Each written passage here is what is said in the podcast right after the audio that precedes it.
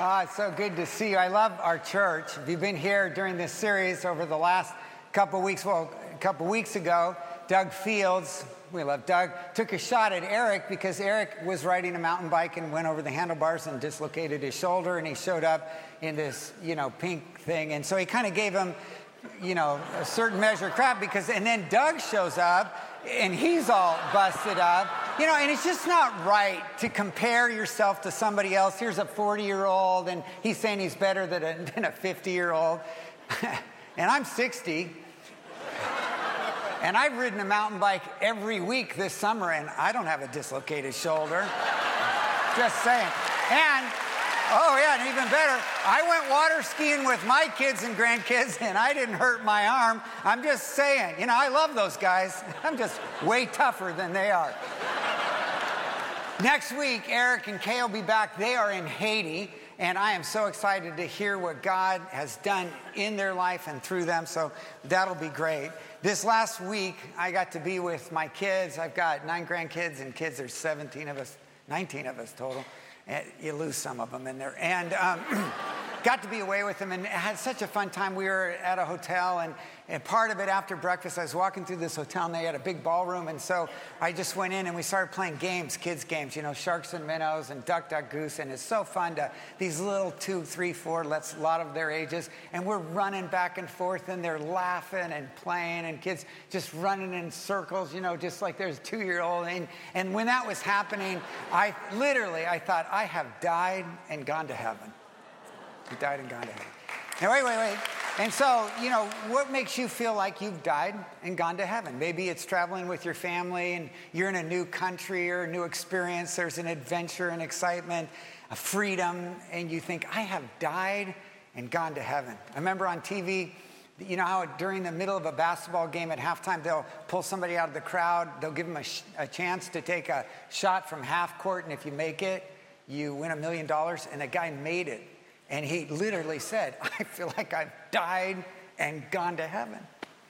What would make you say, I feel like I've died and gone to heaven? Jesus gives an answer that will totally shock you. Listen to what Jesus said. Buckle up. God blesses, or a divine, happy, or divine uh, windfall of blessing is coming your way to those who are persecuted for doing good. I've died and gone to heaven. You know, doesn't that feel? Uh, for the kingdom of heaven is theirs. God blesses you when people mock you, persecute you, and lie about you, and say all sorts of evil things against you because you are my followers. Be happy about it. Be very glad, for a great reward awaits you in heaven. You can have a I feel like I've died and gone to heaven experience here. And remember, ancient prophets were persecuted the same way. So here, Jesus says this, and, he, and right away, I know what you're thinking. You're right, Kenton. I am just one persecution short of happiness, meaning, and significance. I will feel like a divine windfall of blessing has come my way if I am mocked, persecuted, lied about, harassed, rejected, discriminated, dismissed, disvalued, dissed, you know, just do it. Now, what is Jesus talking about? He cannot be meaning that we just deny reality and put on a happy face when there's hurt and we just like, oh, golly gosh. He couldn't be meaning that. And he couldn't mean that, you know, okay, everybody, you know, here's your goal for this next week go out and get persecuted. You know, that's not what he's meaning. So, what is Jesus saying? Well, we're going to talk about it. I think we can make it very clear from Scripture what Jesus meant. But for those of you that might be new or you're seeking, you're not even sure what you believe about Jesus, I'll tell you what you'll enjoy about this message is this. Jesus is very straightforward and he says there's a cost to following Jesus. And so you'll get to see the cost. And for those of us that are followers of Jesus, what you should find refreshing is Jesus says straight up, there is a cost. That's what persecution is. It is when it costs us something to follow Jesus. And if you read through your Bible, I mean, you read in the Old Testament, it cost people to follow. And it cost something for Jesus to follow God's will. It clearly cost the apostles, the disciples in the book of Acts, it, it cost them something to follow Jesus. And Jesus says, it will cost you. And he, he just says, that's it. And what will the cost be? On your outlines, you can see, and the purpose of an outline is just look at it so you kind of know where we are, and it gives you a chance maybe later in the week to remember what we talked about. But it can be as simple as being misunderstood, or a little bit more costly is to be criticized, a little bit more costly is to be harassed, and the most it would be oppressed. And while we don't experience that in America, we don't experience religious oppression, that, remember, in the majority world, in the two thirds world, Christians, the majority of Christians in the world experience real oppression in China and Pakistan, India, the Middle East, lots of places. And so they understand this and they would go, Yeah, I understand it. But it doesn't minimize what we experience because we will be persecuted. Now, it isn't the only thing we experience. I mean, it's important to lock this in your brain. When the early church began and it is exploding onto the scene, you look at what it said in Acts 5. The people had high regard for them. These were Jesus followers. They were people of character. They talked about the love of God. Many people respond to Jesus followers and they go, I like you. Even if they don't believe in Jesus, they like you. You are a liked group of people. People like Christians. And at the same time, it says in 2 Timothy 3:12, everyone who wants to live a godly life will suffer persecution. It's true in Jesus' life. If you look at, there were people who liked Jesus, they liked his teaching. Some that didn't even follow him liked who he was and what he said, and others did not like him, even to the extreme point of where they wanted to persecute him and they put him on a cross and killed him. And it will be true in your life, is what Jesus is saying. If you follow Jesus, some people will like you for it. They'll want to hire you, they'll want to work for you, they'll want your children to marry their children. They'll be attracted to your character, they will like you. And there will be others who won't, and they'll criticize you for it, they'll harass you, they won't respect you for it. So it's a both end. And what's important to remember is this Jesus does not say, Happy and blessed are the persecuted. What does Jesus say? Happy, fortunate, a windfall of blessing are for those who are persecuted for for for righteousness sake or for doing good, you know, for right reasons. It is possible to be persecuted for wrong reasons, and that's not what Jesus is talking about. So, what are some of the wrong reasons that people get persecuted? When we're judgmental, okay, people, you know, they're going to respond back to that. When we're obnoxious, when we're just weird, when we are unhealthily, unnecessarily against some things that we don't need to be against, then, you know, that's not the kind of persecution that Jesus is talking about. A few examples. There's a guy in Kentucky who is building a full size ark, replica of the ark in the Old Testament, in his backyard, and he's claiming that he has persecution. He is being persecuted for righteousness' sake because the government won't give him a tax break for doing that. Okay, that's not what Jesus is talking about. There's a person a few years ago, and this one's a little bit more sobering, bombed an abortion clinic and killed a doctor. And then when he was sentenced and he was interviewed, uh, just before he went to jail, he says, I am being persecuted for righteousness' sake. And we can all agree that is not what Jesus is talking about. And then also, I think there are people who expect the government to support their religious beliefs over other people's religious beliefs. And that is not what Jesus is talking about. There are three things that we will be persecuted for. That is what Jesus is talking about. And you can see on your outline three categories because of your changed life, because of your new value system, and because of your message. These three things we are going to do. And Jesus said, Since they persecuted me, naturally they will persecute you. So here's three reasons that you will be and should be, and you should embrace. And then there's a reward for it on the other side, and there's this life of blessing related to these three things. We are blessed, we're fortunate when we experience this changed life. And anyone who is a Jesus follower, if you talk about your life, you tell your story, you're going to tell a story of amazing grace. This amazing truth that you were lost, you were blind, I mean, you were broken, you were overwhelmed with your inability to do what God wanted you to do.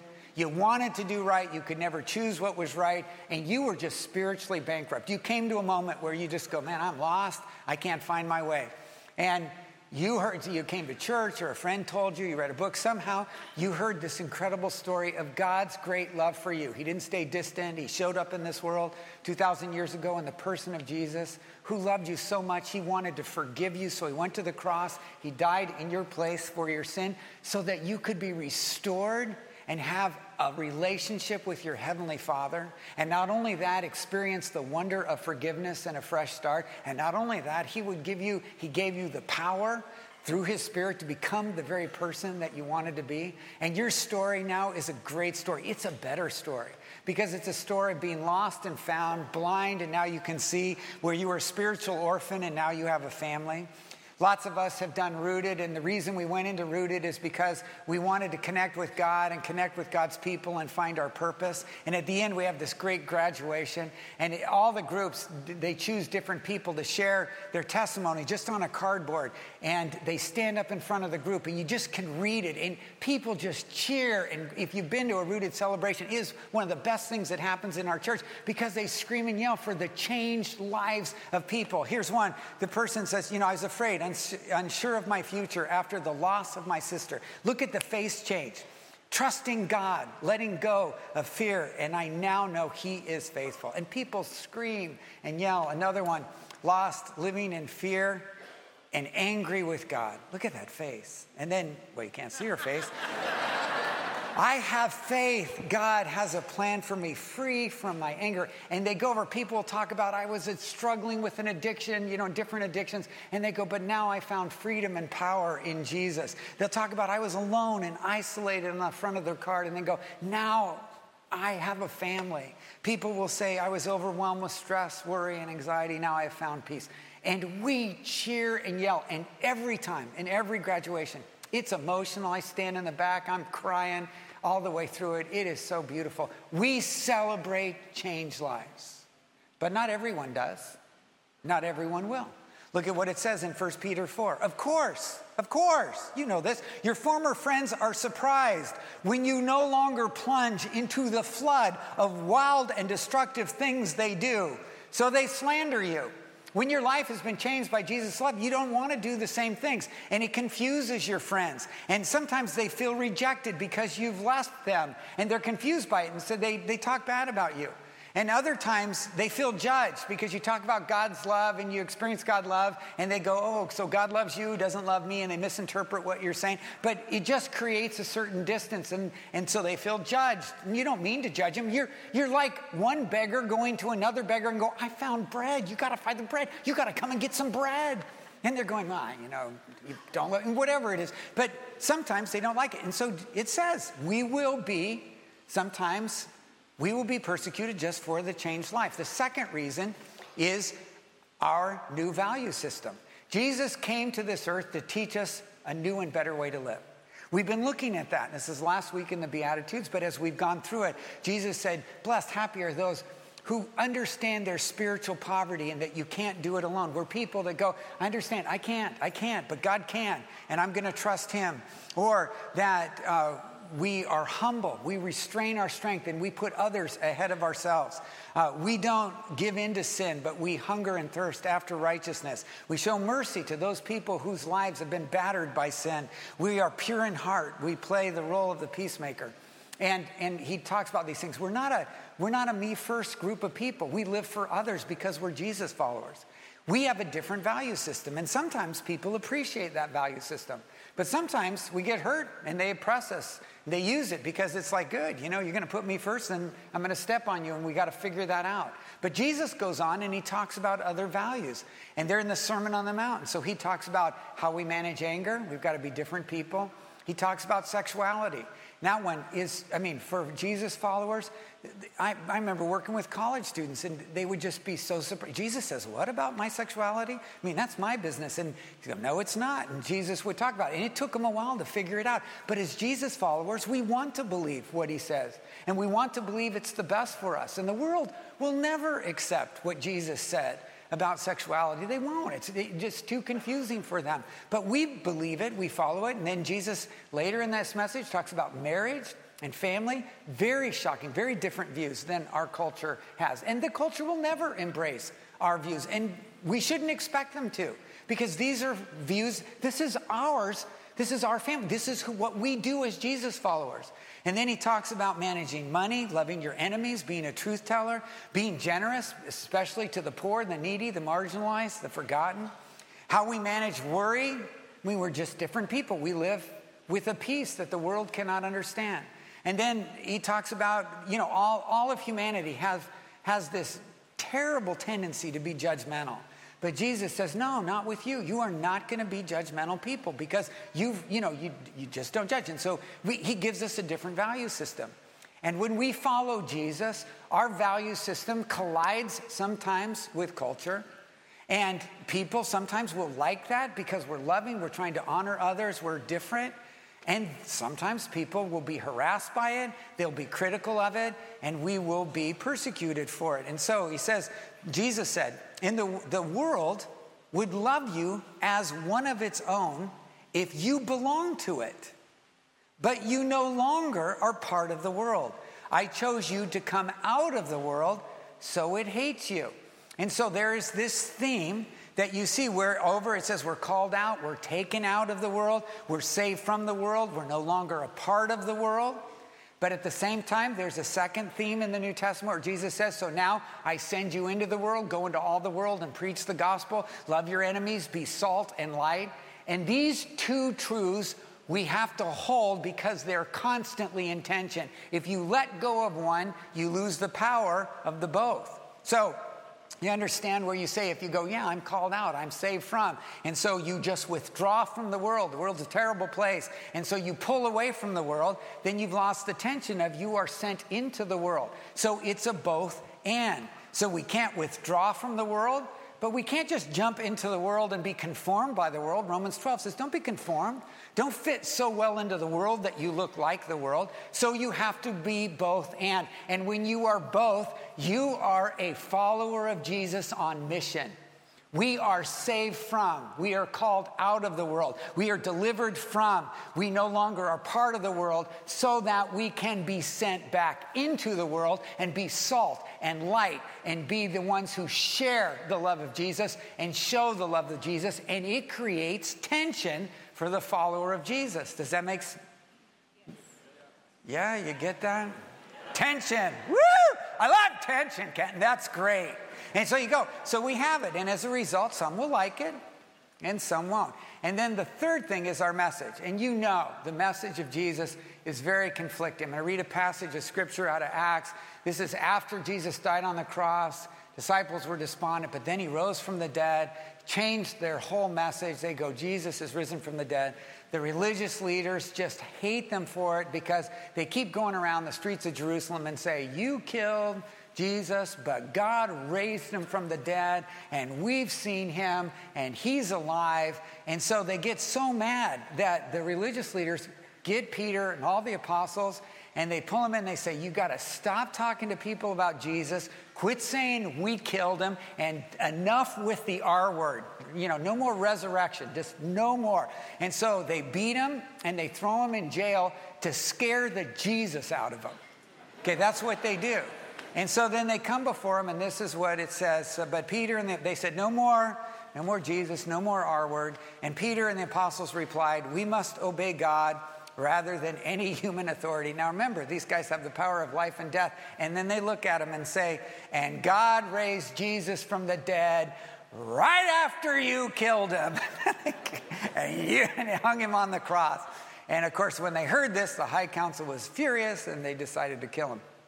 And you should read the rest of the story because it's great. But uh, here's the point. Here's the answer. Okay, I'm going to ask you a question. The answer is Jesus, okay? It's always a good answer in church, Jesus. So, what, if you had to just say in one word, was our message to this world? It's Jesus. Right. And when we share our message with the world of Jesus, there will be people who will like it, and there will be people who will not. I go to a coffee shop and I got a group of guys that I just love. These guys are, they're not church people. They do not come to church, but I really love them. And we talk about life, we talk about work, family, marriage, we talk politics, and boy, we don't agree at all. And and you know, but it's it's great, and I love these guys. But as a part of it, because I love them, I share Jesus with them, and I'm not obnoxious about it. But you know, at least eight times a year, it just comes up, and you know, I tell them how much I love them, and then I say, you know, as we talk about this, I can't help, but you know, say, you know, this world's broken because it just we've been talking about a broken world, and and we don't like that. We all know that it's broken. I mean, it, the world's not right. And we long for a better world. And part of that longing shows that we were created for something that's different than the world we live in. And when God created the world, it wasn't like this. It was perfect. And we lived in loving relationship with God and with each other. You know, we got along. But because of our selfishness and our, you know, our brokenness, we ruined everything. The wars that we're talking about, or the hatred, jealousy, racism, sexism, it's because of our selfishness. And because I know them, I can give them individual examples of their brokenness. And I do just to make it interesting for them. And I say, or myself, and I go, we're broken. And we just can't be the people that we want to be. But here's the good news. And I just want you to know it. I know I've told it to you before, but God loved you so much, He just couldn't bear to leave you that way. So He came to this earth 2,000 years ago in the person of Jesus Christ, and He taught us a better way to live.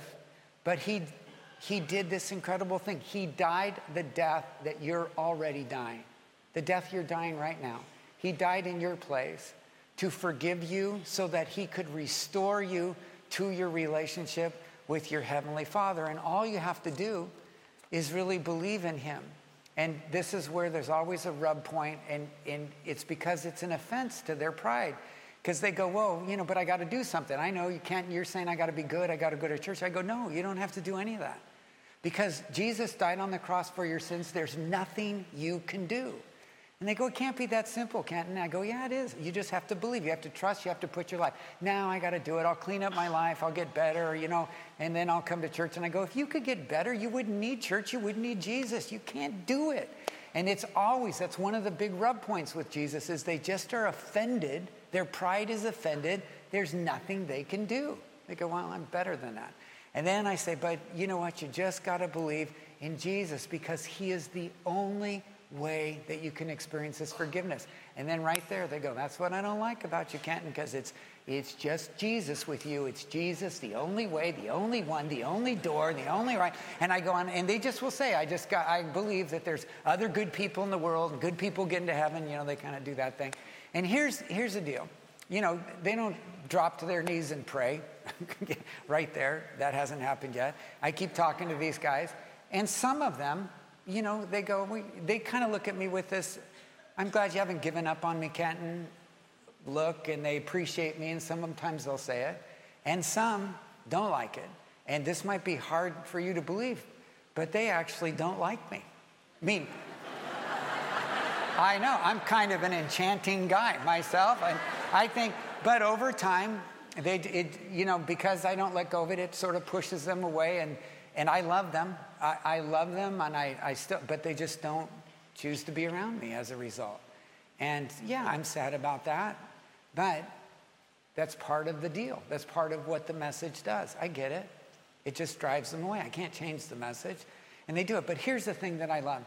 When you read about the followers, the first followers of Jesus, you know what prayer they never prayed? They never, you know, because they knew this new life, you know, it, it brought a certain persecution, and the new value system really was at odds with Rome. And the whole message of Jesus, I mean, it just set some people off. But you know what they never prayed?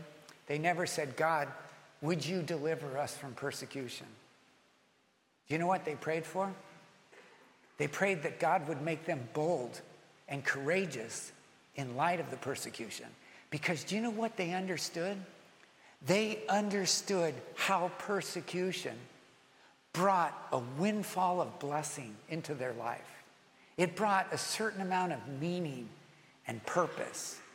Because to live with it, the sense of, you know, I want this changed life and it's going to be a little abrasive, but I want the changed life. And I get this new value system is going to conflict the world, but I get, I want to be a Jesus follower and I, I need to be salt and light. And I get how the message of Jesus, it might conflict you at times, but it is, it is the only hope for life that people ever have.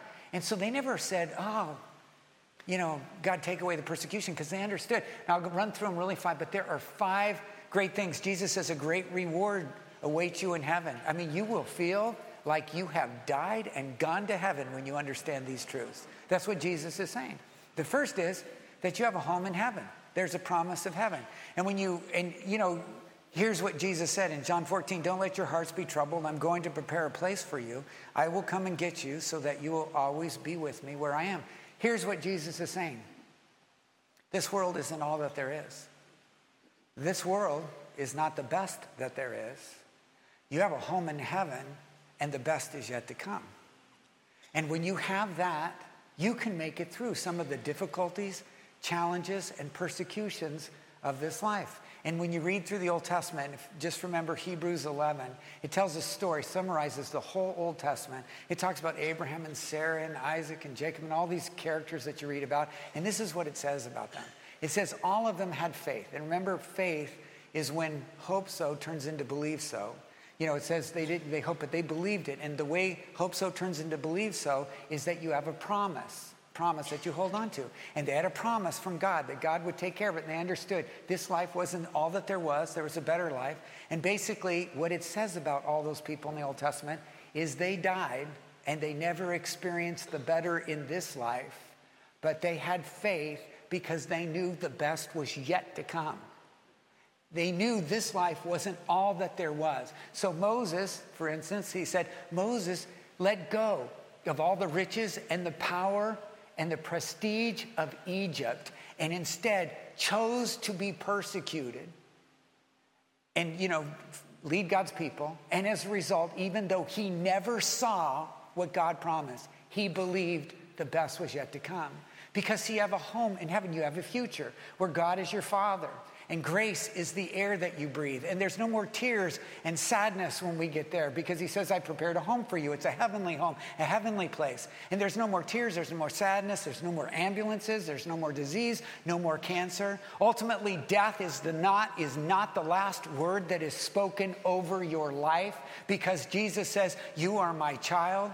And as a result of that, that ultimately, you know, he's going to return. One day we get to be with him, and all of creation will sing. And everything that's been taken away from, from us in this life will be given back to us. And everything we never had will be given to us. And all of creation will sing, and God will restore our song because this life is not the best that we have. We've got a home in heaven.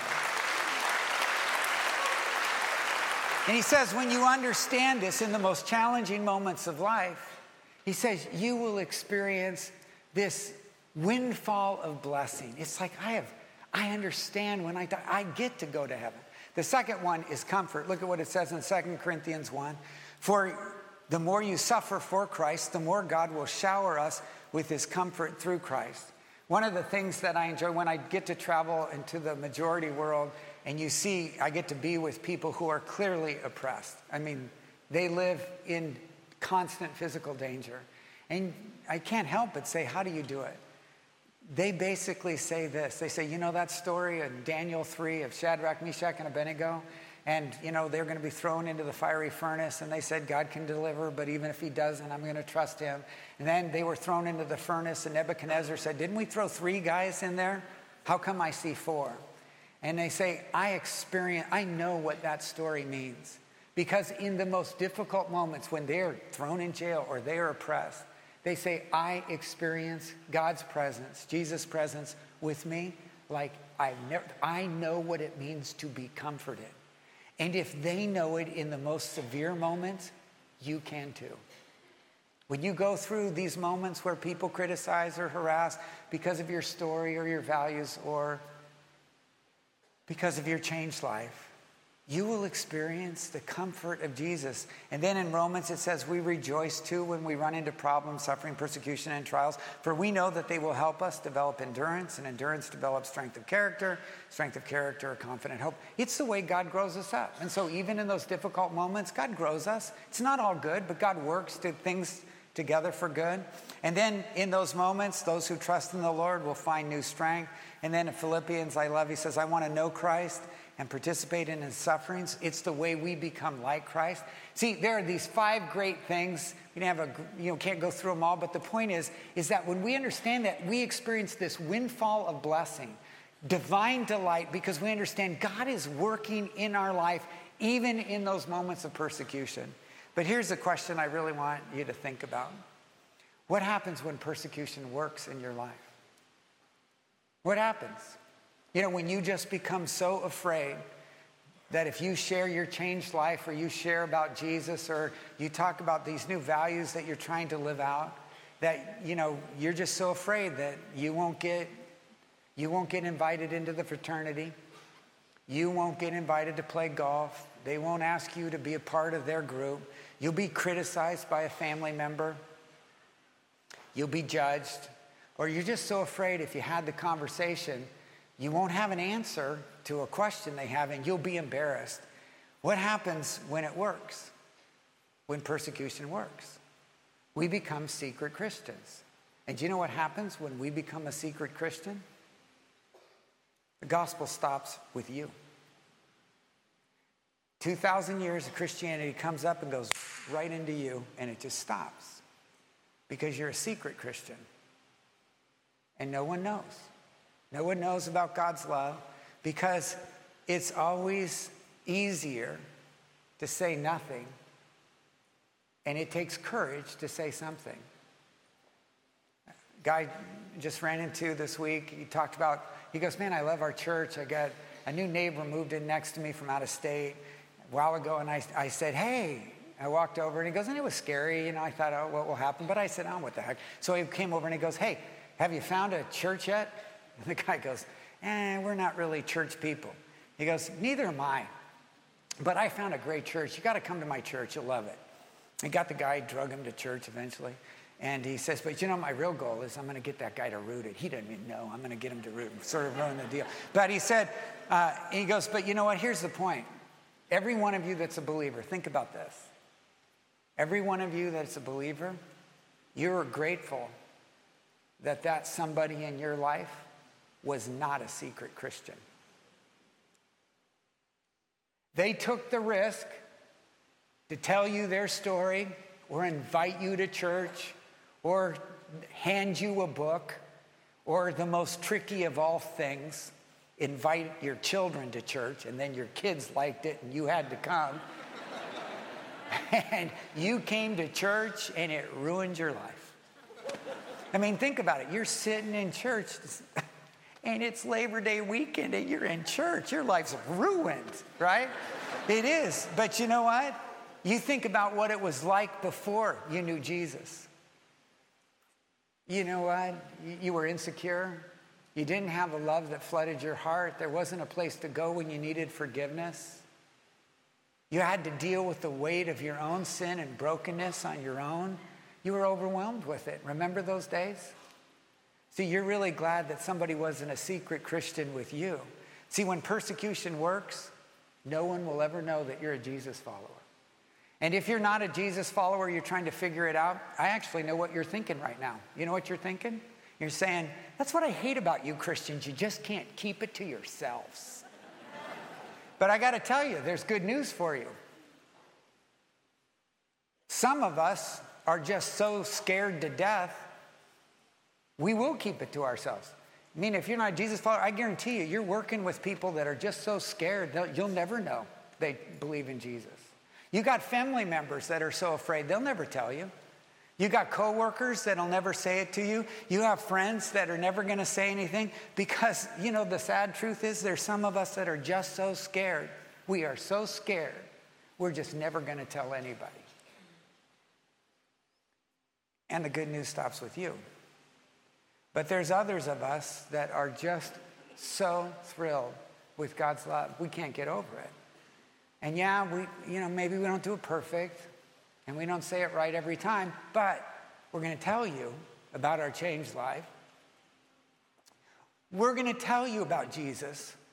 We just can't keep quiet about it. And some, some of our friends, they'll be okay with it. And some of us, some of our friends will criticize us for it. But you won't die, not in America.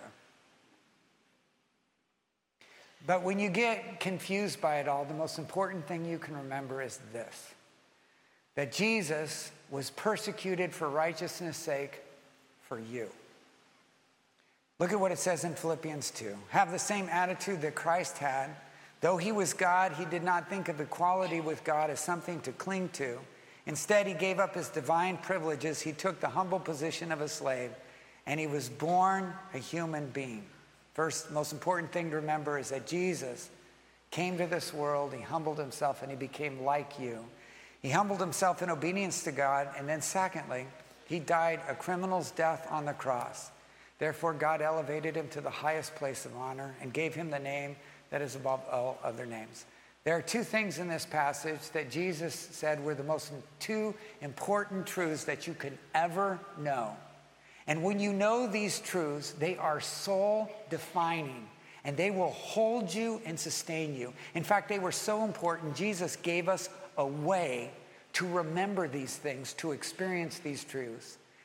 And the way he gave us is communion or the Lord's Supper, and we're going to take that right now. But here's what I want you to know what we're going to do is something that Jesus prescribed because it holds a soul. It, it is meant to be powerful in your life. And it is around these two truths. So the ushers are going to go and get the, uh, get the elements, and then they're going to pass them. And here's what I need from you I need you to hold the bread and the cup. Don't take it because I want to explain it to you. I want to make it very powerful for you in your, for you in your life. And we're going to take it together. So we're going to pass it. Colby's going to come and sing over you.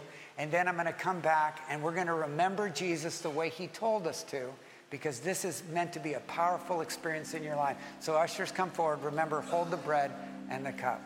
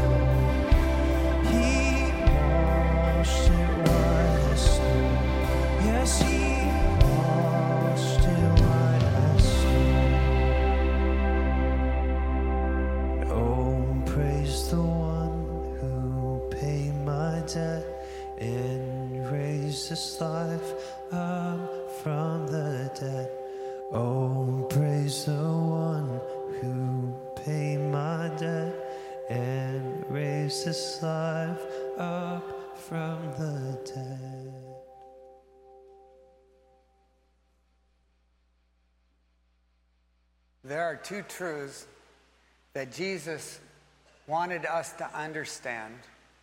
Two truths that are the most powerful truths that a human being can ever come to grips with. And they're represented by the two things in your hand. Jesus, when he was with his disciples, he did this and he said, I want you to do this in remembrance of me.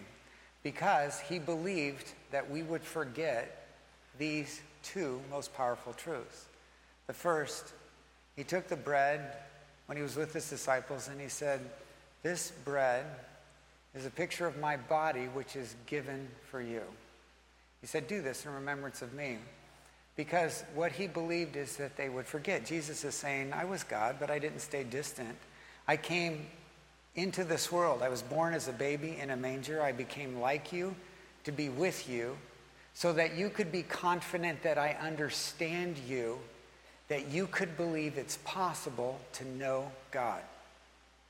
As real as the bread that you're holding is as real as the truth that Jesus was God in the flesh. He says, but you're going to forget it. And when you forget it, this is what happens. You, in your pain or sadness, confusion, because we live in a broken world, you start to think of crying out to God and you look up and you say, Oh God, and then in your mind you go, But you're God. You can't understand. You don't know what it's like to be broken. You don't know what it's like to be weak. You don't know what it's like to feel small, to be humiliated, to be hurt by people. You can't know what my life is like. But you see what the bread does? It screams that's not true because God understands.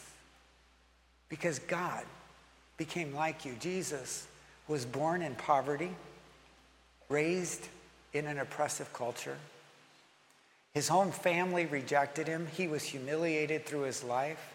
His friends left him. He was betrayed by one of his closest friends. He was mocked, abandoned, and he actually experienced death. Jesus experienced everything that we know so that in the most desperate moments, we don't forget and we say, You understand. Jesus, you're with me. You understand. Jesus came, He was like us, and He loved us. Jesus is with me, and He understands. Can you say that with me? Jesus is with me, and He understands. Say it one more time. Jesus is with me, and He understands. Take the bread and eat it. Then after supper, he took a cup and he says, This cup is a picture of my blood that is shed for you. And he said, Do this in remembrance. And again, this truth so powerful, but we'll forget. Because what Jesus is saying is ultimately, I went to the cross and I died for your sins. I paid it. I paid it all. I did everything that needs to be done. I died for the penalty of sin. I destroyed the power of your sin in your life, and now I offer you forgiveness. It's a free gift. There's nothing you can do. You were never able to do anything. And yes, it's an offense to your pride, but you couldn't do anything about it. And see, when we forget this, you know what we start to think? We do something wrong and we go, Oh, I got to be better. I got to be better. God, I'll be better. we make promises. I'll be better. I'll try harder. I'll try harder because we've forgotten. Or we think we can be better, or we think we can earn it. Or sometimes we feel just guilt and shame because of our own inability to do the things that we want to do. And so we go, God, look at, I feel so bad. Look at how bad I feel. And because we feel bad, we think, you see how bad I am? How bad I feel? Then you've got to forgive me. And again, it's a way of earning it, and you've forgotten. You have forgotten that Jesus paid it all. He says, I don't want you to ever forget that. So he says, This cup is a picture of my blood that was shed for you.